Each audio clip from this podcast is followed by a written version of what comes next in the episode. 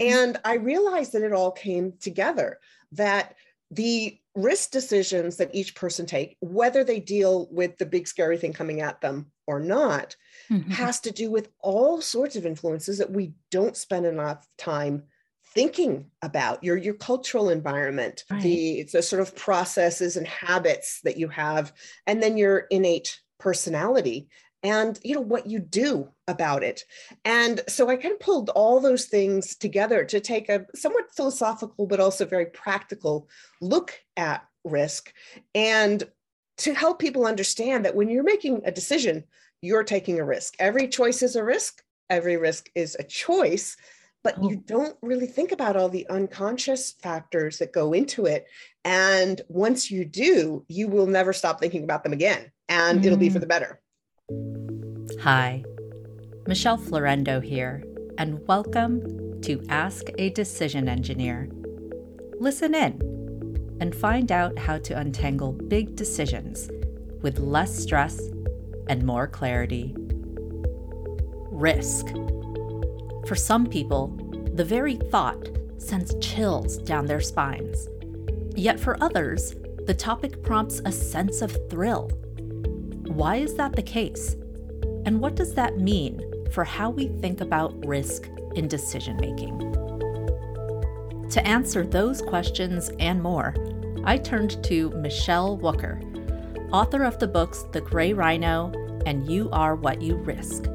We chat about how the way we define risk matters, the layers of factors that make up our risk fingerprint, and things to keep in mind about risk when making group decisions. Enjoy the episode. Michelle, I am so glad that you are here. Welcome to the show. Thank you so much. I'm really excited to be here. I'm I'm especially tickled to have you here because this the show is called Ask a Decision Engineer, right? And one of the questions I often get is so how do I think about risk? And I figured, you know what? There's another person who might be better at answering this question and so many different angles on this question. And so thank you so much for being here. Oh, it's it's my pleasure, and I'm really happy to hear that people are asking about thinking about risk. Because you know, I find that people don't think about it enough when they're thinking about decisions. So that's already the first barrier that's been overcome, which makes me super happy. Yes, I mean, I think a lot of a lot of what I've been talking about in this podcast is yes, doing the metacognition around how is it that we think about decisions, how is it that we think about these different components.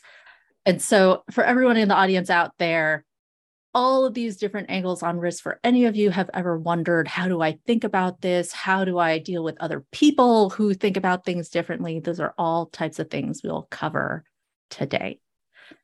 But first, actually. Michelle, I wanted you to just share with the audience how is it that you came to this risk stuff? What is it that prompted you to write this entire book, You Are What You Risk, on this topic? well, it's you know it's funny that the, the, short answer is that it came out of my third book, The Gray Rhino, right. which is about the big scary things coming at you and giving you a choice of you know what to do about it or not. But the longer answer is that all of a sudden I realized I've been working on this for way longer than than I thought. But I was going around the world. You know, my background is in policy and finance, kind of geeky stuff, you know, business strategy, and I'd be talking about these topics, and readers would come up to me and they'd either ask me how do I apply this to my personal life? Or they just tell me how they applied it to their personal life. And I was a little bit puzzled because I'm I'm not a self-help writer, but I felt this this just organic response and people were really wanting more of this. And so was talking to a close friend who's been someone I bounced ideas off of for years. And he said, you know, Michelle, there's actually a closer connection between this sort of you know personal risk decision making and the kind of finance business and policy stuff that you do. Let me tell you why. Last week my investment committee met about the investments that disappointed. In every single case the due diligence had a bunch of red flags come up but we didn't really pay attention to them because they weren't the usual ones you think about which is the you know the, the product the business model the, mm-hmm. the macroeconomic environment. He said it was bad personal risk decisions by the CEOs. the drunk driving, the speeding, the cheating, the domestic violence.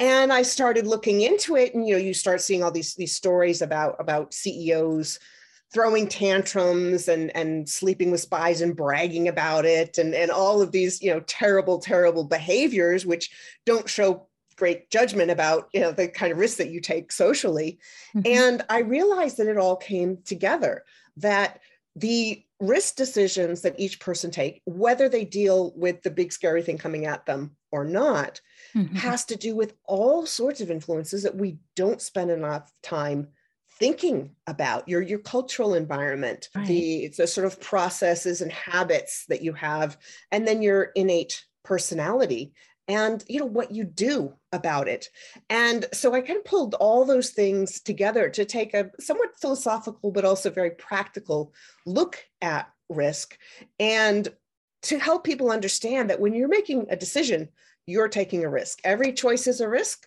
every risk is a choice but oh. you don't really think about all the unconscious factors that go into it. And once you do, you will never stop thinking about them again, and mm. it'll be for mm. the better. Yeah.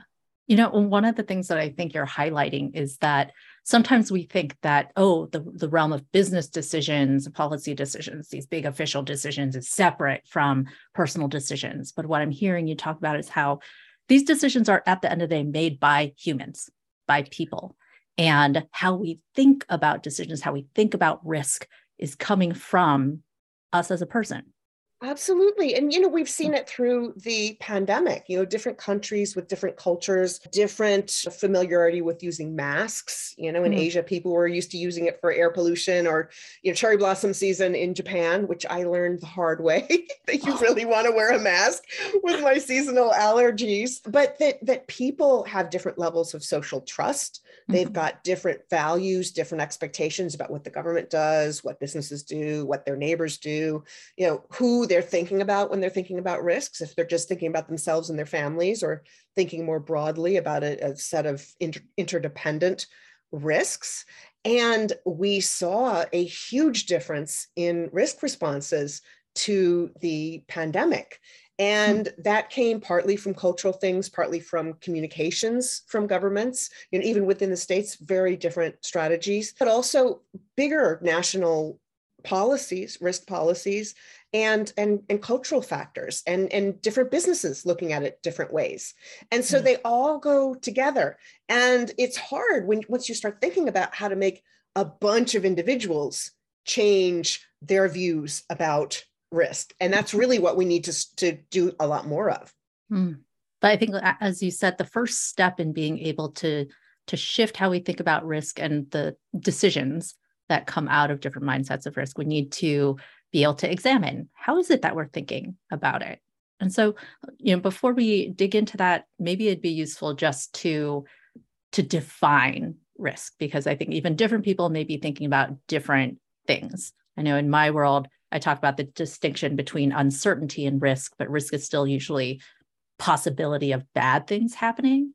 But for the purposes of this discussion how do you define it I'm so glad you asked that because this is, this is sort of the crux of the problem mm. is that you know risk professionals or actuaries will talk about things in one way they tend to be very quantitative and they do make this distinction between risk and uncertainty risk being something that you can assign a probability to that you can quantify which means you can price it and you make a business out of it mm. and that uncertainty is the thing where you just really don't don't know. know and the way most people think about risk and uncertainty, they're really closely intertwined. Right. People have a very, very hard time looking at a, a spectrum of probabilities. In fact, I was talking with a friend over lunch in Manhattan after a big global risks conference that we'd been at uh, in, in Sweden earlier. Mm-hmm.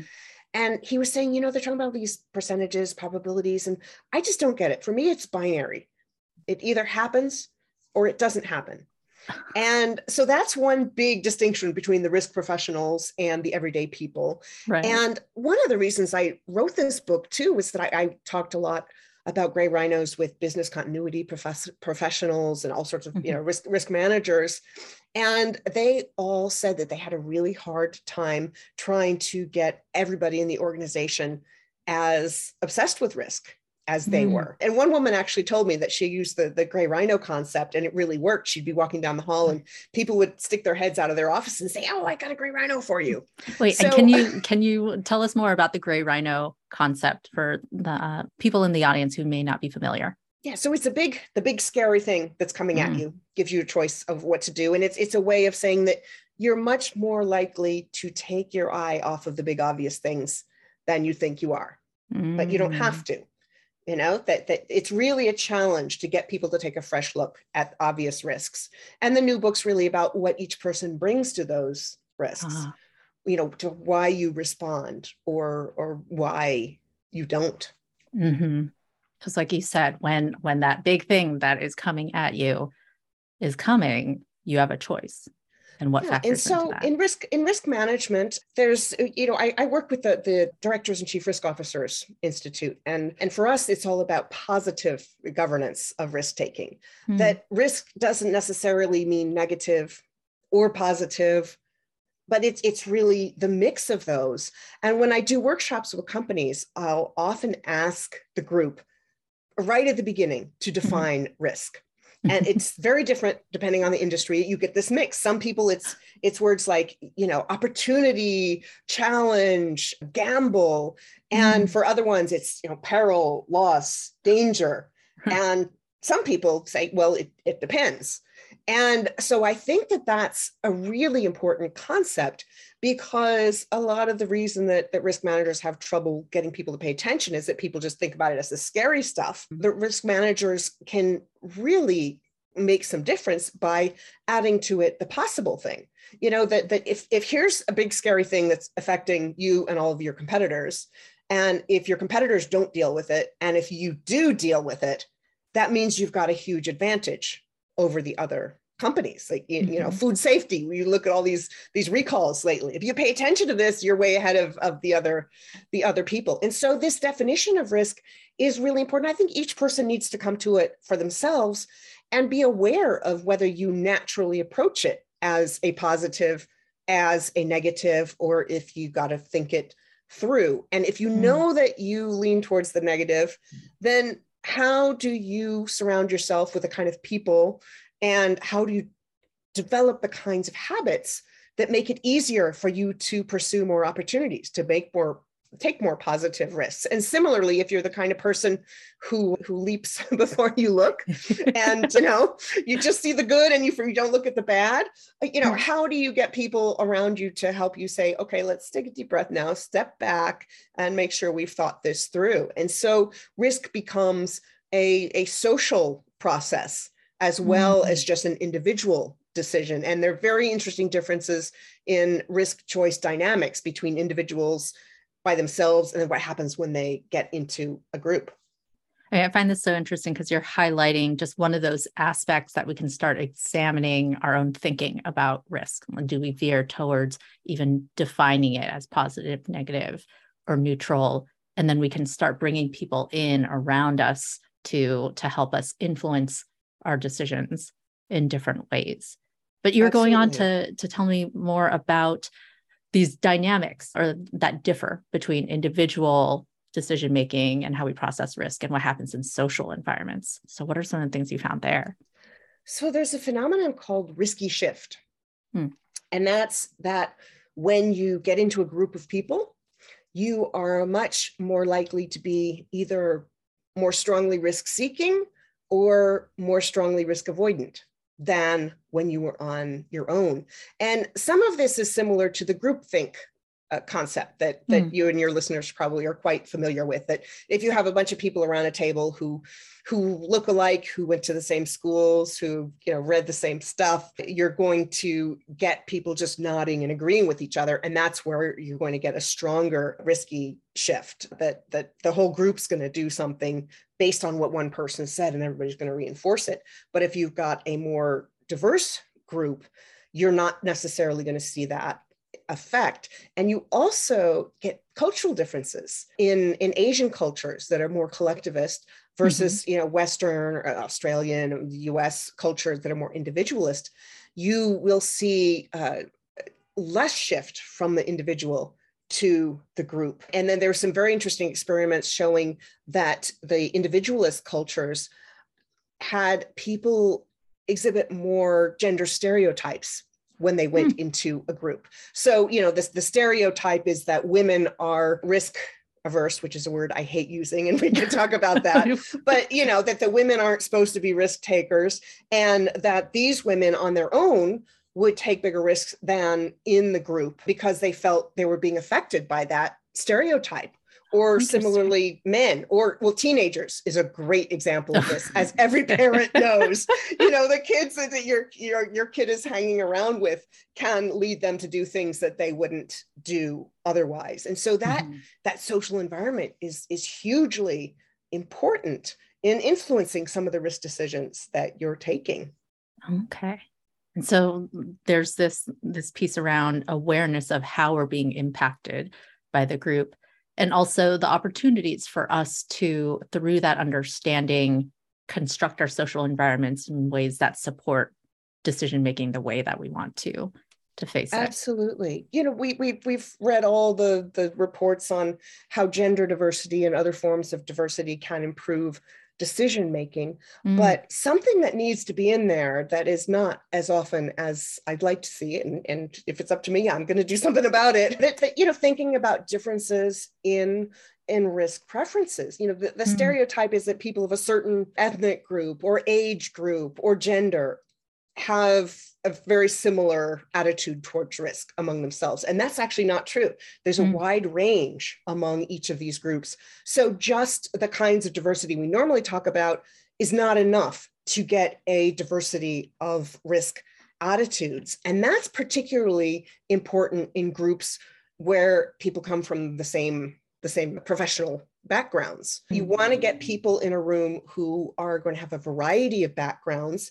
Sometimes people gravitate towards a career that is more suited with their their innate risk personality. Mm-hmm. Like, you know, air traffic controllers tend to be very similar or, you know, or, Probably or good lawyers. yeah, it's a very good thing. Absolutely. I'm, I'm really happy for that. But the lawyers, you have like the litigators and then you have the contract lawyers two very different risk profiles and in turn those are very different from from marketers or engineers and mm-hmm. or creatives and innovators and you really want to get that that mix of people in the room because it's going to help you to get to smarter risk decisions mm-hmm. and so as we're becoming more aware of what our own risk tendencies risk personality are and paying attention to who else is in the room sounds like greater diversity drives better decision making but to to what you said about we can't use stereotypes to assess different risk attitudes or risk preferences. And so, how is it that we could better understand what are the different risk personalities? Is this the, the risk fingerprint concept that you had talked about? Absolutely. And you know, as you know, a fingerprint, the, the, the, actual fingerprint that you have is, is a biometric identifier because it includes some genetic imprints that you know nobody else has one like. It's just like every single snowflake or every single grain of sand is completely different. And so each risk fingerprint, just like a real fingerprint, has three components. There's mm-hmm. the innate personality, which is like the genetic part, the whorls, okay. the arches, and the loops on your finger. Then there's experience that's if you say cut your finger with a knife. That mm-hmm. scar leaves an indelible mark that's going to show up when you go through the biometric identifier at the airport. It leaves right. a mark there. And similarly with behaviors, the experiences that you've had change how you deal with risk in the future. And then the third part, which is where I spend a lot of time, is the environment. Again, going back to the real fingerprint, if you stay in the bathtub too long, your fingerprint's going to be all wrinkly. If it's if it's hot it's going to be sweaty. If you do a lot of manual labor it's going to be calloused. If you do a lot of, of desk work and use nice raw shea butter cream it's going to be nice and soft. And not to take it too far but that's that's basically the habits that you can establish. The mm. that includes self-awareness right up front the, the organizational processes, which includes creating the right social mix, environmental factors. There's, these are some of the kind of, you know, freakonomics risk factors. Like if you have spicy food for lunch you're going to be more risk seeking afterwards. Colder temperatures make you more risk tolerant. The color of the paint in the room all mm. sorts of things. After the book came out after you are you risk came out i i heard two new things. One is that tylenol can you can make you more risk seeking. Oh and, interesting. Yeah and then that the day of the week can also change. So all these unconscious influences on the kinds of risks that you are willing to take or not. So these three all come together. Your innate mm-hmm. personality, your experiences, how those experiences interact with the innate personality. One person might cut their finger with a knife and they never want to see a knife again and somebody mm-hmm. else might say oh i survived that. I'm going to be a sushi chef now you know? And and then the, you know so so those interact. And then the third is really this set of things that you can do to control your environment. And of course the more control people feel that they have the more risks they are likely to be comfortable taking. And mm-hmm. also the, the the more they're likely to objectively reduce the risk there's one form of control is knowledge. You know, when you hmm. do your homework, when you develop the skills that you need, you're actually going to be much better at making good risk decisions. And, and that also means going through uncertainty, which means that you have to make a lot of risk choices when you really have very little information about what's how it's actually going to turn out. Mm. I love these different layers of our, our risk fingerprint. Like you said, everyone is different but that piece around the inherent personality like what what are those inherent tendencies the experiences that layer over and then environment. And would you say the environment piece is where we can make the most shift if we want? Yeah well i think it's more you know, optimizing. It's mm, optimizing mm-hmm. for your personality and experience. I get asked mm. all the time is there an ideal risk personality and my answer is no, because we need all of the different kinds of approaches. You know, some mm-hmm. people who are anxious, some people who are calm, some people who who are impulsive, who are going to seek the, the opportunities, and other people who are more methodical say, hey, let's let's pull back. And so those those processes and habits can change it. And then just like the, the real fingerprint, it tells the world the risk choices that you make tell the world who you are just like the mm-hmm. fingerprint on the glass at the crime scene. You know and that imprint and that you can think of that imprint as the the choices that you make or you know your risk profile which is the kind of thing you, a financial advisor might have you do. They'll ask you you know what choices would you make in this situation? How much money would you be willing to lose in order to possibly gain this much? So your your fingerprint the thing that's part of you imprints on these choices. It tells the world mm-hmm really who you are. So every risk you take is sending out signals to the world about who you really are.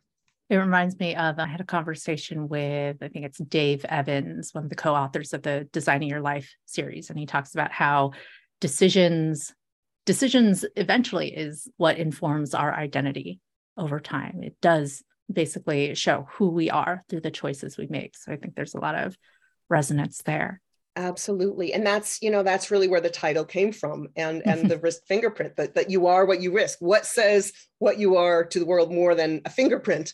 Right. and you know so it really kind of all goes it all goes together.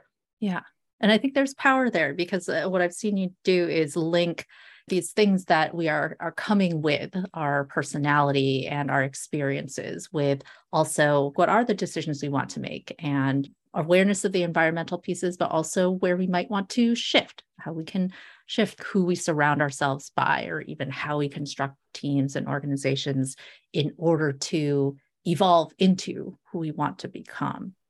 Absolutely. Really it's about your your priorities and your values. During the pandemic, we've seen the, the so-called great resignation, you know, people quitting their jobs for all kinds of reasons. And there's some articles saying, oh, well, you know, people are doing riskier things. Quitting your job is really risky but actually staying in a job that you hate where you're not growing that's that's pretty also, darn risky too. Yeah and, it depends on what you value like you yeah, said. Yeah i mean i went through that experience where i was in a job where it was time for me to leave and i literally made me sick mm-hmm. physically ill being someplace i wasn't supposed to be.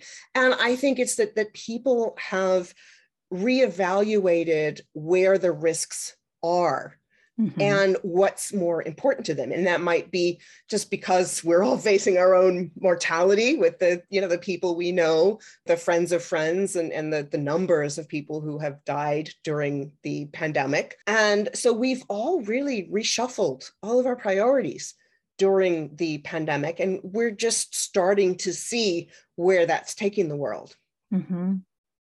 and so it's been been a really top of mind topic for folks, especially given what's happened the past couple years.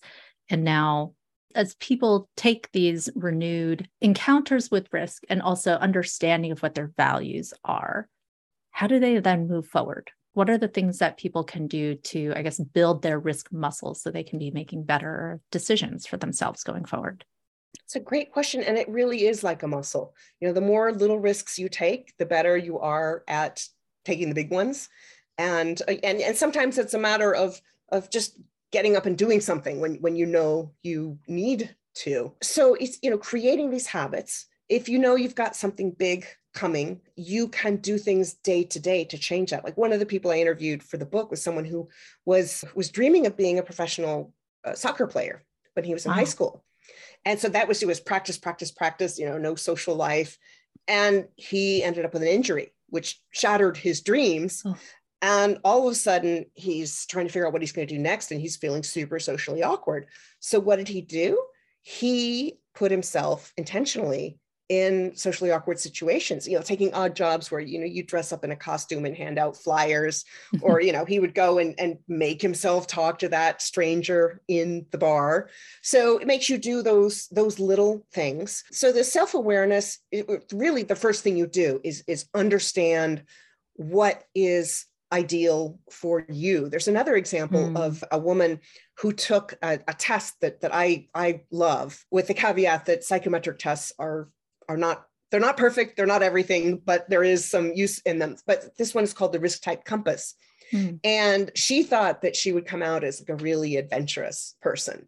And her profile came out as, as being, you know, much more prudent and methodical than she thought. And she was kind of bummed out until hmm. she realized that she was the only one at her company who cared enough to do the work. This is when the, the, the European GDPR, the, the data protection oh. regulation was coming out. Mm-hmm. She was the only one who would go through it and make sure that they were in, in compliance. And all of a sudden she realized, wow, you know, I'm bringing real value to this yes. situation. Yeah. And so when you look at that, you can look at how you fit into your environment. You know, are you at a big legacy company working for the man? Are you mm-hmm. at a startup? Is that a good fit with who you are? Are you taking the risks that are appropriate for for what you want to be doing in your life? Are you surrounding yourself with the kind of people who both provide you the knowledge that you need to get through whatever you want to get through and the safety net you know do you have a chatty best friend? You know like the the Awkwafina character in crazy rich asians who's like don't wear that red dress you know who tells you the things that you don't want to hear but someone really needs to tell you. So you know surrounding yourself with those sort of people starting to to push your boundaries and then setting some goals that will get you towards the place that you want to go. Accountability groups are, are a really a great tool mm. or you know working with coaches finding people who can help you really think through the choices that you're going to make and work your risk fingerprint into it mm-hmm. so it really comes back to starting with that self-awareness piece and understanding all these different factors you've identified that kind of impact how we approach risk and then figuring out where we want to be and then we can kind of design practices or social networks and environments that help support the growth in that direction. Absolutely. And then little mm. little hacks like you know if you want to ask for a raise then you know take your boss to the Thai restaurant order the spiciest dishes on the menu ask the, ask the manager to to turn the AC to the lowest possible level and then here's another funny one ask them to put really upbeat music on the on the, on the audio system because there's there's there's research showing that you know if you've got this really up tempo music in your car you're more likely to speed oh. so so that'll kind of get your uh, get your courage up for asking your boss for that for that raise Maybe they can uh, take some Tylenol too. Was that the thing? Yeah, yeah. Pop a couple Tylenol, that'll do it. And then I forget which days of the week are the ones, but but look up that research. You know, risk risk by day of the week and pick the right day. Right. On the other hand, you know, if you're the kind of person who, who loves risks and might be making a completely unreasonable demand, then do the opposite. Opposite, you know, go someplace mm. where they serve oatmeal. yeah. So mm, super interesting ways in which we can we can kind of like influence ourselves or influence the evolution of our risk fingerprint in in the direction that may serve us better. Absolutely. I know we've we've spent a lot of time just talking about the individual piece, but I know especially given your background, like you think about risk not from the personal piece, but in in interpersonal dynamics, in organizations, in like big policy decisions. And so, what are some of the key lessons that listeners should take away when they think about risk, but also in group decision making?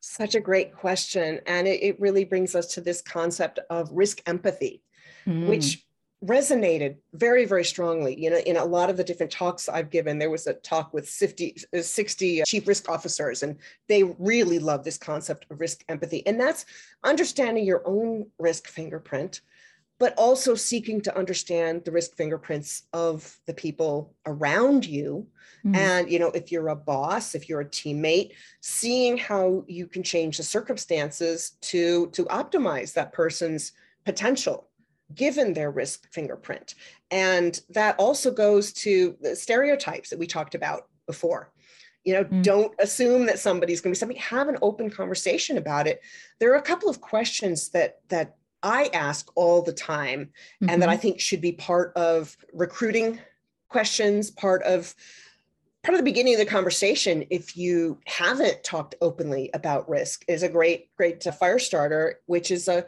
what's the biggest risk you've ever taken mm. And that oh that tells that tells the world so much about yourself. And of course the funny thing is that when i started talking about the book all these reporters would come back to me and they say okay smarty pants michele what's the biggest risk you've ever taken? And and you know i'm like you know you know sharing personal stuff feels very very risky it's answering me, this but, question right now. No kidding. But i feel like you know i i, I for me to be fair and honest with my readers i've got to i got to walk the walk not just talk the talk. And so i start telling this this a story about a decision that involved you know my health and my career and and things. And all of a sudden i realized the decision that i took which was to to quit my job writing about emerging markets finance you know on wall street with you know good pay and i was paying back my student loans like crazy and you know interviewing world leaders and it was great but i i quit and i got on a plane to the dominican republic and haiti and i worked on finishing my first book and that seems like a really risky thing to a lot of people, you know, to, to my family in the, in the Midwest for sure. But it was actually only the second biggest risk in that situation. The mm-hmm. biggest risk was that if if I didn't do what I felt I was supposed to be doing with my talents, with the unique skill set that I had, with the things I really cared about, I would get sick again. I think I'd mentioned before, I, you know, worked yeah. so hard, I literally got myself sick. And that, you know, actually that, that getting sick is a big crossroads for a lot of people. It, it changes your priorities. And so for me, actually the, the quitting my job and going and gallivanting around the Caribbean was only the second biggest risk. And so now I follow up that first question with what's the biggest risk you didn't take? Mm. And for me, the biggest risk in that situation was staying in a job that certainly to a lot of people looked like it was not that risky at all. Mm-hmm. Wow, two powerful questions. What's the biggest risk that you've taken? What's the biggest one that you didn't? And I can see how it it just illustrates how someone thinks about risk. What is it that someone values? What are the ways in which they are processing that? Oh, that's a juicy gem right there. yeah, or you know, if they'd asked that in the recruit, eh, there's another set of questions they'd ask in you know recruiting at GM before their their ignition switch issue. That you know, give people hypothetical scenarios, particularly involving say you know safety decisions mm. involving cars and other products. Ask people what choice they would make in that situation. You know, you hear about this ignition switch that costs 57 cents that mm-hmm. is acting up. And you know what do you think the costs are if you don't pay attention? I mean you know billions and billions of dollars. I, I bet most people didn't think that. And, and that actually goes to another part of this whole risk perception and mm. tolerance mix. And yeah. that's if you see a, a benefit for yourself you are likely to underestimate how likely it is that it will go wrong and how badly it will go wrong Mm. And if you think about it in that lens, look at all of these big, you know, Wall Street, you know, trader disasters and corporate scandals and things like that. And that starts to make a lot of sense. You know, people are really going in to make the biggest buck they can for themselves. They're cutting corners. And then, of course, other people end up paying the price for it. And that's actually another criterion is, you know, who's going to pay the price if something goes wrong? And that's mm. going to affect how much risk you're willing to take or not. What you're talking about is is reminding me of a question that I sometimes get around how is it that we should be thinking about risk when it does have broader impacts on you know other people the community the environment like how how do we need to switch how we think about risk in those situations versus when we're making personal decisions so what you're really talking about is is externalities. You know, it's part of you know environmental and climate decisions. It's part of you know risky bank lending, things like that, where you know anything that's going to force the the government to come in and and you know push the cost onto taxpayers, push the cost onto people who are living in places affected by pollution or by extreme climate change.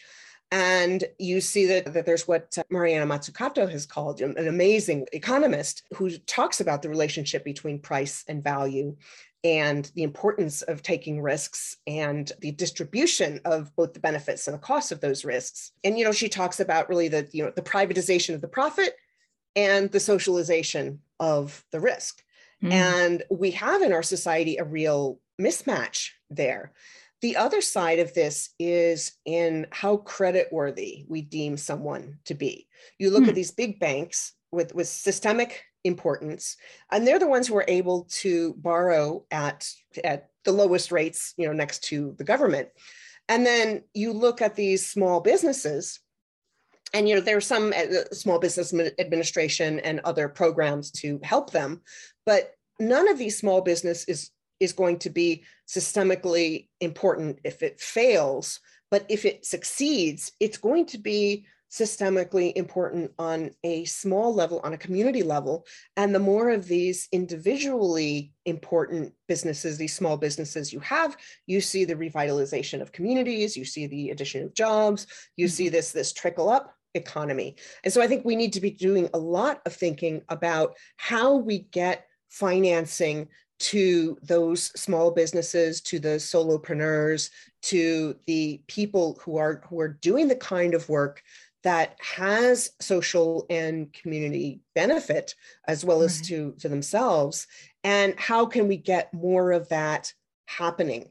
And, and that really goes down to the, the question of you know who's worth taking a risk on and if it's not if it's a market failure which i believe in many cases it is how can how can policymakers step in to fix that like mm-hmm. you know we have we have political risk insurance that's that's subsidized for companies investing in other countries right. and is there a way to to do that on a much bigger scale for you know for communities that mm-hmm. businesses mm-hmm. hesitate to invest in and there are all sorts of tax incentives and things like that but those are often designed in a way that doesn't necessarily benefit the community. So, you know, how do we really share both the benefits and the burdens of risk taking in a fair way?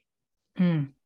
Oh, such a great point. And I think it's when not even altruistic. It, it's like right. that's the kind of thing we need to do to get the economy to grow, as we saw during the the pandemic. The, the right. frontline workers, the the kind of people who couldn't stay home we saw how much we depend on them. We saw how much mm-hmm. we depend on the small businesses. Yeah. And that's that the support to those people is what kept the economy going. And so it's when you start thinking about shared self-interest and mm-hmm. the way that the trickle up economics can work, it's it's in everybody's self-interest. Yeah. It reminds me of there's a, a part of your book that I was reading and it hit home why I think it's useful for people to think about risk really. And it was the piece where you were talking about how when things feel more risky, we tend to go back to a narrow view of like, who am I trying to benefit in this decision? Whereas when when we don't feel like things are under threat, we're more likely to think more global, globally and systemically and broaden the, the, the view of what am I trying to benefit with this decision. And so I can see the, the more that we get used to being aware of our risk profile, being comfortable with various levels of risk, it seems like we'll also be able to shift into more of that type of global benefit thinking absolutely it's the, the, the me here now versus the us everywhere forever that mm-hmm. my my friend peter atwater has developed he does a lot of really interesting work on social mood and markets and and the thing is what we need to get ourselves out of this sort of very very shaky situation the world feels in is we yeah. do need an interpen- interdependent long-term approach the you know us everywhere forever but what we're getting is still the me here now the mm-hmm. opposite of what we need to to fix the problem. Yeah. Oh. Such important stuff. And as as we're wrapping up this conversation what are some of the last things you want to leave listeners with on this topic of risk I think the first thing is to ask yourself, you know, what's what's your risk fingerprint? Why do you have the relationship with risk that you do? You know, did your parents agree about what risk to take or not? You know, siblings, the people around you, really start looking at understanding your risk fingerprint. And then I would say, going back to this gray rhino thing, you know, looking at the risks around you, I urge people to, to, to picture, you close your eyes, you picture this giant rhino coming at you, and you, you got to make a decision about what to do. So think about the big risks in your life, whether it's it's health risks or finance or career or relationships, things like that. And imagine that written on the rhino's horn Imagine it coming at you. And then ask yourself, what am I doing? You know, what's my gray rhino? What am I doing about it? And what do I need to be doing? And if there's a big gap mm. between what I'm doing, what I need to be doing, how do I change that? Who can help me? What resources do I need? What mindset shift do I need? And and those questions those will give you so much food for thought you know way more than we could talk about in a in a podcast. But those are really great tools for for thinking about why you're taking the risks you are whether you're taking good ones or not. And then also when you think back and, and ask yourself what's the biggest risk i ever took? Ask yourself well was i happy with the outcome or not? Mm. and why? If i wasn't happy what could i have done differently? What did i learn from that experience? So that's self-awareness 2.0. Mm-hmm. Well, thank you so much for sharing all of these different insights from your book, You Are What You Risk, and sprinkling in some of those insights from The Gray Rhino. I think all of this is super relevant, especially given the time that we are living in and some of the things that have come to the forefront of, of our lives and the decisions we've had to make. So thank you, Michele. Thank you for such great questions and for engaging so much with the material. It just makes me so happy when when people really think about how these ideas can change their life, how they can change the lives of other people and really apply them very early in in my career. You know uh, i was i was a journalist very early on although i haven't been a journalist for years and years. They would teach us just you know just tell the story. And at some point i realized that the impact that the you know people putting ideas to use was what I cared about the most. And hmm. so it really, really excites me the way that you've you've really engaged with the ideas, and hopefully your listeners will too. Absolutely. Thank you so much for listening to this episode. If you heard something today that you found helpful, please share this episode or write a review. Also, if you're interested in more resources on how to make decisions with less stress and more clarity, like my quick start guide for untangling big decisions, or the decision making courses I teach, check out the show notes or go to askadecisionengineer.com to sign up for the mailing list. Be sure to check out the other episodes this season. Next week, I'll be speaking with Dave Evans, co author of Designing Your Life and Designing Your New Work Life, and co founder of Stanford's Life Design Lab.